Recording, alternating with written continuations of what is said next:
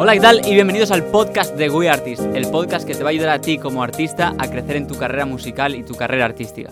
Hoy tenemos un invitado muy especial que, además de ser un gran artista, es una gran persona, es un gran amigo, pero no solo eso, sino que además es emprendedor nato. Eh, desde que lo conozco, está involucrado en mil proyectos, está inventando cosas, está, está inventando proyectos y para mí es un honor tenerlo aquí en, en el podcast.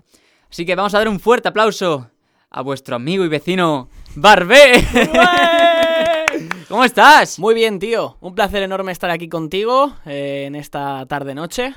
La verdad es que, bueno, pues súper agradecido de poder compartir este proyecto súper interesante contigo y que me veas de esa forma que ya sabes que es recíproca nada, eh, tarde noche o las 11 de la mañana, según estéis viendo esto. Nunca se sabe cuándo se puede ah. publicar. Bueno, eh, nada, Barbeque, muchas gracias de nuevo por, por, aceptar la invitación de compartir este, estos momentos en el podcast. Y nada, vamos a tener una charla, yo creo que muy interesante para, para todos aquellos que, que pues seamos y seáis independientes en el mundo artístico. Porque eh, Barbé es una persona que, que siempre ha ido por su cuenta, con un gran equipo detrás, pero siempre ha sido él el que ha dado los pasos firmes. Y vamos a charlar en primer lugar de, hace un par de años, si no me equivoco, eh, hiciste la gira Catarsis. Eh, así en principio puede parecer una, pequeña gira, pero no. Eh, aquí Barbé, donde lo veis, se recorrió toda España cantando en salas de todas las ciudades. Se lo montó él solo y la verdad que siendo independiente y siendo al final estando casi que solo es todo un logro. Que cuéntanos un poquito cómo lo hiciste, cuál es, qué, te motivó a, hacer esa gira, qué, qué, fallos encontraste, qué, dificultades encontraste. Cuéntanos un poquito. Pues a ver, yo considero que desde lo que han avanzado últimamente las redes sociales, han permitido que el artista pueda elaborar su música y sacarla y llevar sus proyectos adelante siendo un artista independiente. Quiero decir, hace años atrás, si no tenías una discográfica o una estructura detrás, no podías avanzar como músico y no podías llegar a cumplir ciertas cosas que tenías tú en mente. Sí que es verdad que con el avance de este tema que como me comentaba, eh, se ha abierto un abanico de posibilidades que por lo menos a mí me ha permitido idear y llegar a eh, concebir ciertos proyectos que ni de coña, de otra forma o en otros años, podría haberlos cumplido. Eh, respecto a lo de la gira, mi intención siempre ha sido ir a más. Creo que es un, algo guay y puede ser también eh, un problema en ciertos casos que me suele pasar, que es el inconformismo o la ambición, también como lo quieras ver. Y yo siempre he querido dar un paso más en todo lo que he hecho. Si he dado no sé cuántos conciertos en Valencia, pues quería seguir a Castellón. Si quería ir a Castellón, luego quería ir a no sé qué ciudad. Entonces, eh, llegados al punto en el que acabé sacando el disco y tal, concebí la forma de decir, vale, a ver, ¿de qué manera puedo hacer posible que mi música traspase un poco lo que viene siendo mi comunidad. Sabiendo ya que eh, había pegado un mini punto de inflexión a raíz de pues, el trabajo que había estado haciendo a nivel audiovisual, a nivel musical y sobre todo con los artistas con los que había podido colaborar, que ya a mí me, lo que me supuso es como decir, eh, estoy dando un paso en firme, estoy aquí, voy totalmente en serio y quiero seguir este camino pues dije eh, de qué manera mejor o de qué manera la puedo organizar para ir a tocar esas ciudades y que yo siendo consciente de que no va a venir mucha gente a verme, lógicamente. A lo mejor había una ciudad en la que venían mm, cinco personas a verme a mí. Entonces, ¿de qué manera puedo hacer eso y que me salga rentable? Lo que pensé fue, como yo me dedico al mundo audiovisual al fin y al cabo, es algo en lo que me formo, es algo en lo que me apasiona sobre todo y que sigo formándome, lo veía una buena experiencia, una buena forma de poder organizar eventos, sobre todo para artistas que no tienen esa, esa capacidad de organizar o no tienen esas oportunidades como lo tienen otras, otras personas. Entonces, ¿qué hicimos? Porque en este caso era yo y, un amigo más. O sea, entre los dos lo organizamos y muchas veces al final acabé siendo yo solo porque este, este colega en mitad del proceso se tuvo, se tuvo, que, se tuvo que ir. Pues lo que hice simplemente fue hacer un abanico, una búsqueda de información, una búsqueda de mercado de artistas que estuviesen en cada ciudad y viendo de qué manera podían colaborar en este proyecto, yo les ofrecí directamente la posibilidad de organizarle y gestionarle todo lo que viene a ser el concierto y que ellos simplemente fuesen y cantasen. Para ello, claro, habían ciertas condiciones que nos pusimos entre nosotros para que hubiese un compromiso y para que a mí me saliese rentable el hecho de hacerme X kilómetros hacia la otra ciudad. Entonces, eh, no se obligaba ni mucho menos, pero sí que eh, vendimos entradas, todo el mundo pues tenía que tener más o menos un mínimo número de venta de entradas. Se intentó hacer de la mejor manera posible teniendo en cuenta que yo soy artista, yo hago música. Que ese sea un campo que a mí me gusta, bueno, pues no me importa dedicarme a ello. Pero al fin y al cabo yo por lo que por lo que me rijo es por hacer la música y crear letras. Entonces, cuando estaba pendiente de tantos procesos y cuánto, tantos proyectos a la vez, en este caso con lo de organizar una gira que lleva mucho tiempo, porque no es solo pensarlas a dónde vas a cantar y los artistas, y saber contactar con ellos y ver de qué palo va cada uno y de qué palo va cada otro y si te puedes fiar del compromiso de este o del, del otro es las ciudades, es el dormir, es el pagarle la comida a los que van contigo, es gestionar un poco todo el timing, o sea, fue un proceso que yo, de hecho, me acuerdo que el último concierto estaba deseando que acabase. Estaba deseando irme a mi casa y no, no hacer más conciertos ya. Sí, no, la verdad es que eh, organizar, ya solo organizar un concierto ya es complicado. O sea, si organizar una gira tiene que ser una pasada de complicado. Pero has comentado un concepto que me ha gustado mucho, que es la rentabilidad. Porque sí, al final como artistas eh, queremos tocar, queremos eh, ir a todas partes. si nos tenemos que ir a Francia, nos vamos. Pero hay que pensar también en, si nos es rentable o no, porque eh, de qué vale pegarnos 3.000 kilómetros si, si luego van a verte tres personas y vas a perder dinero. Entonces, me, ha gustado eso que has dicho de la rentabilidad y cómo te buscaste la manera de colaborar, ya no solo en grabaciones o videoclips, sino colaborar en conciertos con otros artistas que están pues más triunfando en, en cada ciudad más, o sea, más nativos de cada ciudad. Eso me parece muy importante y te quería hacer una pregunta. ¿Te salió rentable? Ya no, ya no a, nivel de ganar dinero, sino eh, directamente no perder o, o si ganaste visibilidad. Realmente lo que hice, que creo que es en lo que se basa todo lo creativo, es copiar y pegar, copiar y pegar. Al final todo está inventado y todas las fórmulas existen y todos los formatos existen. Yo lo que dije fue, por mí mismo no soy capaz de llenar una sola, una sala. Pero si tengo tres o cuatro artistas, entre todos, ellos me conocen a mí, mi público los conoce a ellos, el público del otro conoce al otro, tal. Entonces se creó una red de, de, de, feedback entre el público que uno iba a ver a su amigo, a su colega o a su artista preferido y de ahí se llevaba cuatro o tres conciertos más. Entonces eh, a nivel rentabilidad de público sí que me rentó. Yo sé que salí de ahí, que me conoció mucha más gente, de que fue un paso importante, de que, quieras o no, que hayan carteles con tu nombre en ciertas ciudades, pues, pues ya denota que estás haciendo algo profesional, que estás haciendo algo bien. Y hicimos un buen trabajo, claro que sí. A nivel económico, eh, ni perdí ni gané. Más o menos estuvo más o menos la cosa por ahí. Pues mira, eso es lo más importante, sobre todo a a pequeña escala de, artistas independientes, eh, estamos en un momento que lo más importante es no perder. Aunque no ganemos. Eh, y aún así perdemos mucho. Exacto. Bueno, al final. Entre comillas. Yo diría más invertir. Exacto, exacto. Sobre todo tiempo, como comentas, que al final no es solo encontrar la sala, sino es encontrar el dónde dormir, el dónde. Eh, al final vas con un equipo, un DJ en tu caso.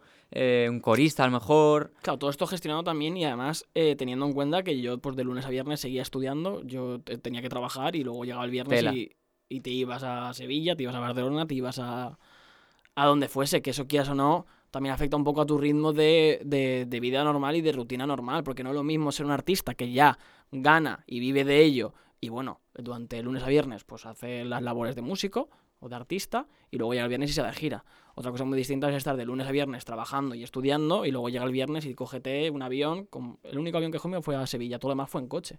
Por ejemplo, yo me acuerdo que el viaje a Málaga fueron 7 u 8 horas y fue un pateo de locos. Y que si quieres o no, a nivel mental eso también te afecta y yo, por lo que te dije, estaba, estaba deseando acabar. Pero bien, eh, yo considero una, esta guay, una, una, buena oportunidad que surgió, se hizo guay, hay cosas lógicamente que, que, mejoraría, mejoraría por supuesto, me llevo muchas relaciones de amistad con mucha gente. Eso es muy importante también. Y me llevo artistas que he conocido, he conocido ciudades, he conocido personas súper importantes que ahora hoy en día están en mi vida y eso es lo más importante que me llevo y pienso que ojalá poco a poco este formato pueda dejar de haciendo, haciéndolo porque significará que, bueno, que voy creciendo y que al final pues será necesario simplemente el nombre de Barbie y ya está. Ojalá que sea así. Y si no, pues estaré encantado de seguir colaborando y haciendo... ¿Volverías a hacer todo el curro que te pegaste antes de la gira y luego la gira? Solo no. No. Solo, si estoy solo para hacerlo, ahora mismo no lo haría. Porque creo que he llegado a un momento en el que mi, mi cabeza y el cuerpo a veces que me dice stop, en plan que no, no me da más de sí. Entonces tampoco quiero poner a riesgo, entre comillas, mi salud y mi este personal por, por mi ambición. Entonces eso es algo que he ido aprendiendo sobre todo este verano a raíz del trabajo y tal, que, que no merece la pena. O sea, yo estoy totalmente...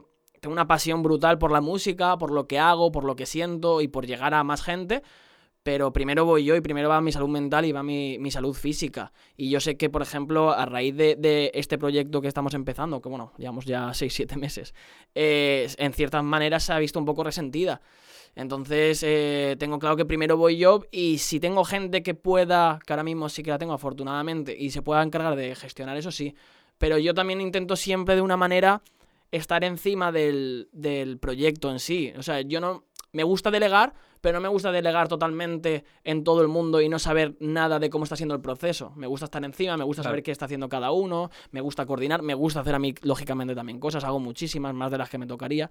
Pero bueno, estoy contento y sí que creo que a raíz de este disco sí que se va a poder hacer de otra manera y vamos a intentar conseguir otra manera también para que los fallos que tuvimos se puedan solucionar y se puedan mejorar incluso. Solucionar, no, mejorar. Sí, al fin... Bueno, luego hablaremos de- del disco nuevo que estás preparando, que llevas ya ahí, ya has dicho, seis o siete meses, y lo que queda. Y lo que le queda. pero, pero se nota la evolución de que hace unos años estabas solo con dos personas y ahora hay un equipo detrás y eso es muy importante. Eso denota que has trabajado bien, que Sí. eres, sobre todo, que eres buena persona, que al final, lo repito mucho, pero es que eso es lo más importante. No, sí. Eh, ser humilde, ser buena persona con los que trabajan contigo y al final eso irá escalando.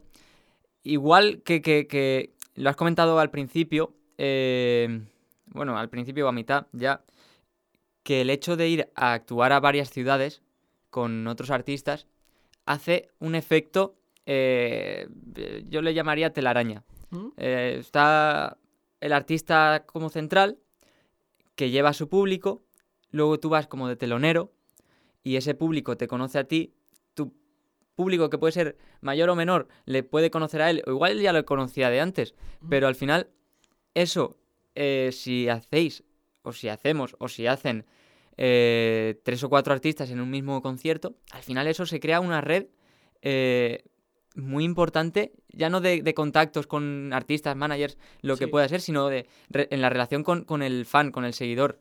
Y al final, cuantos más conciertos de esos hagas, de ya no festivales, porque no son festivales, pero son eh, Sí, bolos, conciertos. sí, conciertos con varios artistas. Eso es muy importante, porque al final el, el seguidor Claro, eh, no te conoce a ti, pero conoce al otro, eh, al revés, claro. y luego eso te va a beneficiar, porque llegará un momento que tú vayas a Sevilla, por ejemplo, y, y venga una, una persona que te diga, oye, yo estuve en el concierto ese de, de 2012, de que viniste con, con este otro artista, te conocí ahí y, y ahora, pues mira, tengo familia y todo. no, pero, pero yo lo veo eso una cosa súper bonita, súper bonita. Yo creo que una de las cosas, eh, bueno, una de las tantas cosas que, bonitas que tiene la música es el hecho de conocer gente y de qué manera hacerlo. Eh, para mí, eh, esto que hablábamos de la gira y tal, a mí ir a una ciudad y ver a una persona que, que te está esperando con pues, tu camiseta de mercha, lo que sea, o sin ella, y simplemente quiere estar contigo, quiere conocerte, quiere hablar, quiere escucharte, para mí es lo más bonito que tiene. O sea, yo en mi puta vida imaginaba que iba a poder llegar a, a- a eso y sé que de momento es a mínima escala. O sea, sé que yo soy consciente totalmente de que no soy un top, la verdad, pero sé que tengo mi recorrido y tengo mi bagaje y sé lo que soy, lo que estoy construyendo y sé, es que a mí la falsa modestia no me gusta. Entonces, eh, esa gente que tiende a, no, es que a mí, no sé, como el típico que pone en Twitter una foto, no, es que no me veo tal, no me veo tal, y estás deseando que te digan lo que sabes que eres, ¿ya? Pues no, tío, falsa modestia ninguna. O sea, yo soy consciente y todo eso. Y hay cosas súper bonitas. Y eso es lo más bonito que tiene la música, por lo menos lo que más me ha, da- más me ha dado. Entonces, mi objetivo no era otro que el de decir, bueno, ya llevo, en ese momento eran 3, 4 años en la música, que tampoco es mucho. Quiero premiar a la gente que sé que en cada ciudad me está escuchando. ¿Qué son? ¿Tres? Qué bueno. ¿Qué son? ¿Cuatro? ¿Qué son? Cinco. Perfecto. Y a veces los conciertos más pequeños son los que mejor me han pasado, los que menos gente ha habido. Qué Por ejemplo, hicimos un concierto en Lleida que habían 25 personas, no habían más. Y fue de los mejores conciertos de los que Sí, no, al final eso es como un como una como una cena familiar y, y- y es Claro. una cosa ya no es bonita, pero súper especial. O sea, se respira un ambiente súper chulo. ahí Es que yo creo que hay un problema que tiene la gente con, con- yo llamo el problema de la foto, que es el busca el ángulo perfecto para que veas que hay no sé cuántas personas que han venido a verte, tío. Pues si han venido 20 personas a verte, han venido a verte 20 personas, pues han venido 20. Ya, Ya. está, reconócelo. ¿Qué, ¿Qué malo hay ahí? ¿Por qué si han venido 100 tienes que decir que han venido 300? Tío, yo orgulloso de si han venido 5, han venido 5, tío, perfecto. ¿Que han venido Totalmente. 20? Pues perfecto, ya está.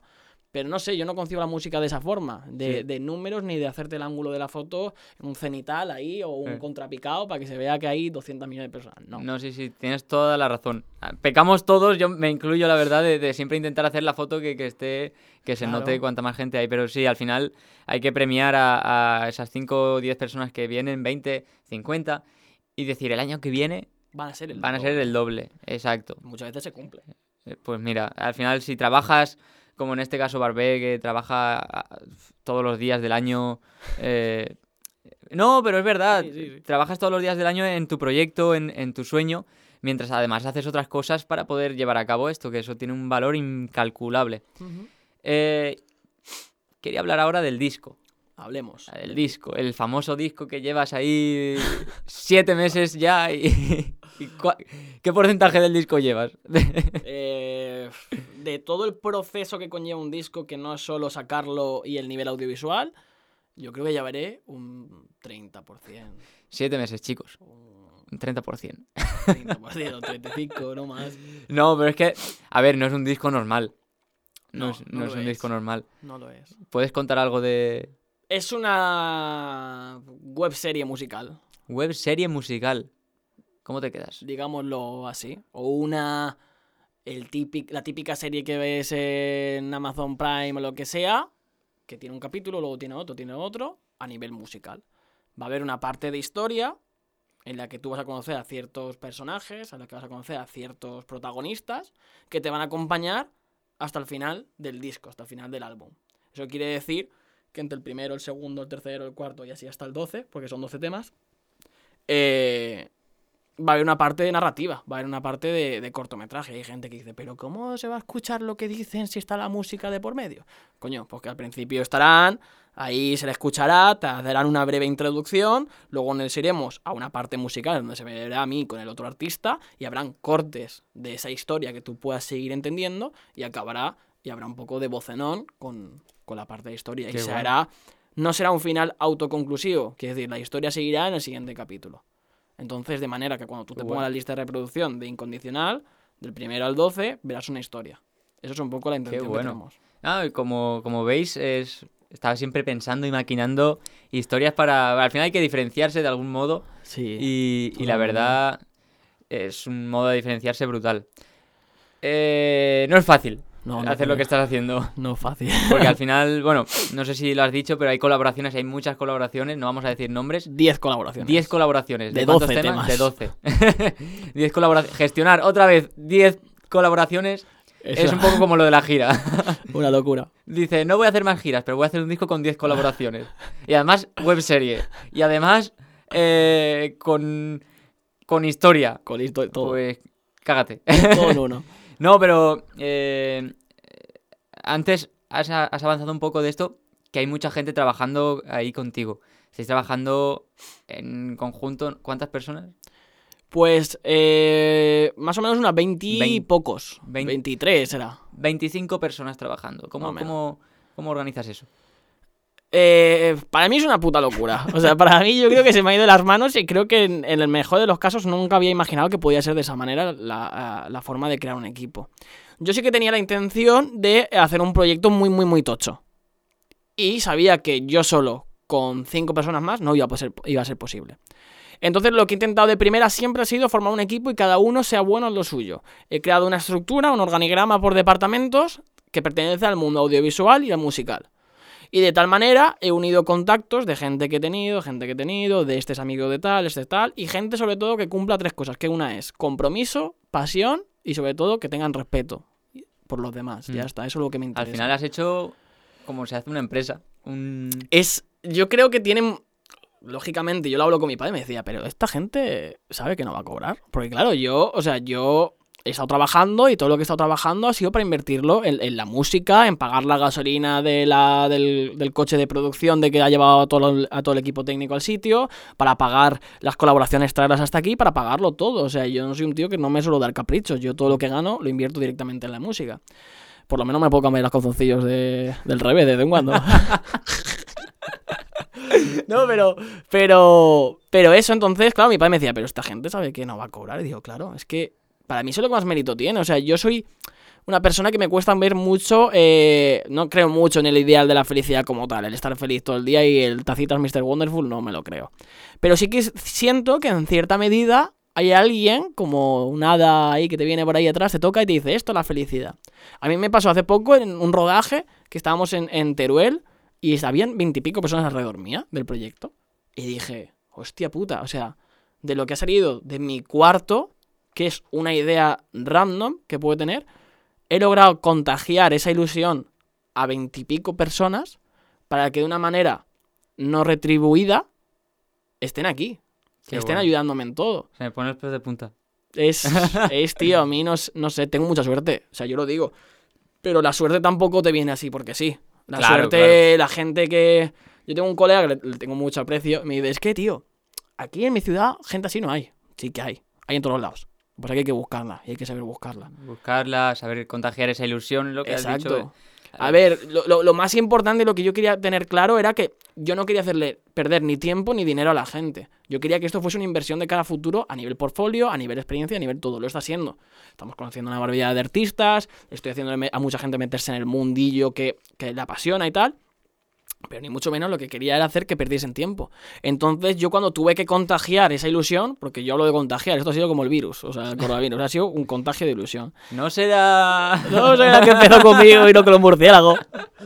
Y, y lo que hice fue que tengo como un amigo que es un asesor, ¿vale? Que cuando tengo ideas random, se las cuento a él y me las ordena en la cabeza, porque muchas veces a mí se me va la piña y no soy capaz de estructurarlas en mi cabeza. Y me dijo, pregúntate por qué lo necesitas. ¿Por qué tienes que hacer ese proyecto? Y yo, coño, pues que quiero sacar un disco. Y dijo, no, tío, la pregunta no es tan sencilla de responder. y no me la puedes responder a mí hoy y a lo mejor no me la respondes en un año. Y me dijo, busca tu voz interior, búscala. Me dejó todo loco. Y a los dos, tres días, eso típico de los, de los memes que te levantas a las cuatro de la mañana así con los ojos así. ¡Ya tengo! tengo la voz interior. ¡Tengo, tengo! Ya, ya me salió, tío. Y supe transmitir eso de por qué lo hago. Porque lo necesito. Y en un resumen de cuatro o cinco líneas fue lo que le dije a cada uno y se aplica a cada uno y todos dijeron, para adelante. Bueno. Qué bueno. Entonces, lo que me refiero con hacer que no pierdan el tiempo, es decir, tengo una idea, pero es una idea que está, ¡pum!, ahí la tienes, en físico. Hay una idea que es tangible, es una idea que la puedes tocar, es una idea que sabes que se puede hacer. Sí, que ya está no, no, no organizado, pero es una idea que, que está 100% seguro que se va a hacer, que, que va a tener su... que es posible como tal. Eh, y que incluso hasta va a tener su rentabilidad. claro, a largo plazo. inversión a largo plazo. Lo va a tener. Exacto. Eso es como el que, el que dice, no, quiero hacer un concierto. ¿Por qué quieres hacer un concierto? ¿Dónde lo quieres hacer? ¿Qué estudio de mercado has hecho del concierto? Yo todas esas respuestas las dije. O sea, yo estaba, me aseguré totalmente de que cuando fuese a hacer una reunión con ellos, no me dijesen, ¿y esto? Y yo dijese, hostia, ahí me han pillado. No, yo tenía claro mi proyecto. Y era esto, esto, esto, esto, esto, esto. Siempre abierto a ciertas sugerencias y mejoras, lógicamente. Esto, estamos hablando de un disco. O sea, Que, que, no os penséis que esto es para montar un Facebook, una empresa. No, eh, es un disco, un proyecto musical como lo puedes tener tú, como lo puede tener cualquiera. Claro. Que, hay que tener las cosas claras, hay que eh, tomárselo en serio. Hay que tomárselo en serio, de ser profesional y, y tú lo eres. O sea, lo que estás haciendo y aún te queda, porque lo sé que aún, queda, pero, pero sí, sí, sí, o sea, juntar toda la gente que estás juntando por, por amor al arte y por pasión. Eh, igual que, que, tú, al final, porque es pasión. Es pasión. No sé, me parece increíble, la verdad. Eh, a todo esto, es un poco lo que ha dicho. Es, hay que trabajar antes para conseguir financiación para, para, para llevar a cabo este proyecto. Al final son bastantes euros en gasolina, en trenes, en alquiler, en comidas. En muchísimas cosas. Al final hay que tener todo eso en cuenta. Y, y eso, y al final, como habéis visto, eh, esto lleva mucho tiempo, mucho esfuerzo, mucha pasión. Y en eso Barbé es un, un mega crack, un profesional como la copa de un pino. Eh, se nos acaba el tiempo ya, yo me- estaría tres horas más hablando de también, proyectos, de, de ideas, de, de experiencias pasadas, de cómo gestionar historias.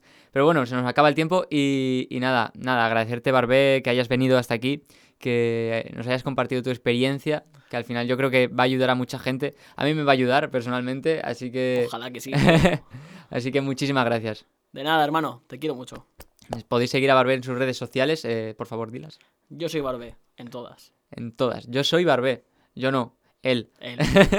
Así que nada, eh, espero que os haya gustado mucho este podcast. eh, no olvidéis poner en práctica todos los consejos que, que os damos, os dan los invitados. Y nada, nos vemos en el próximo capítulo. ¡Hasta luego!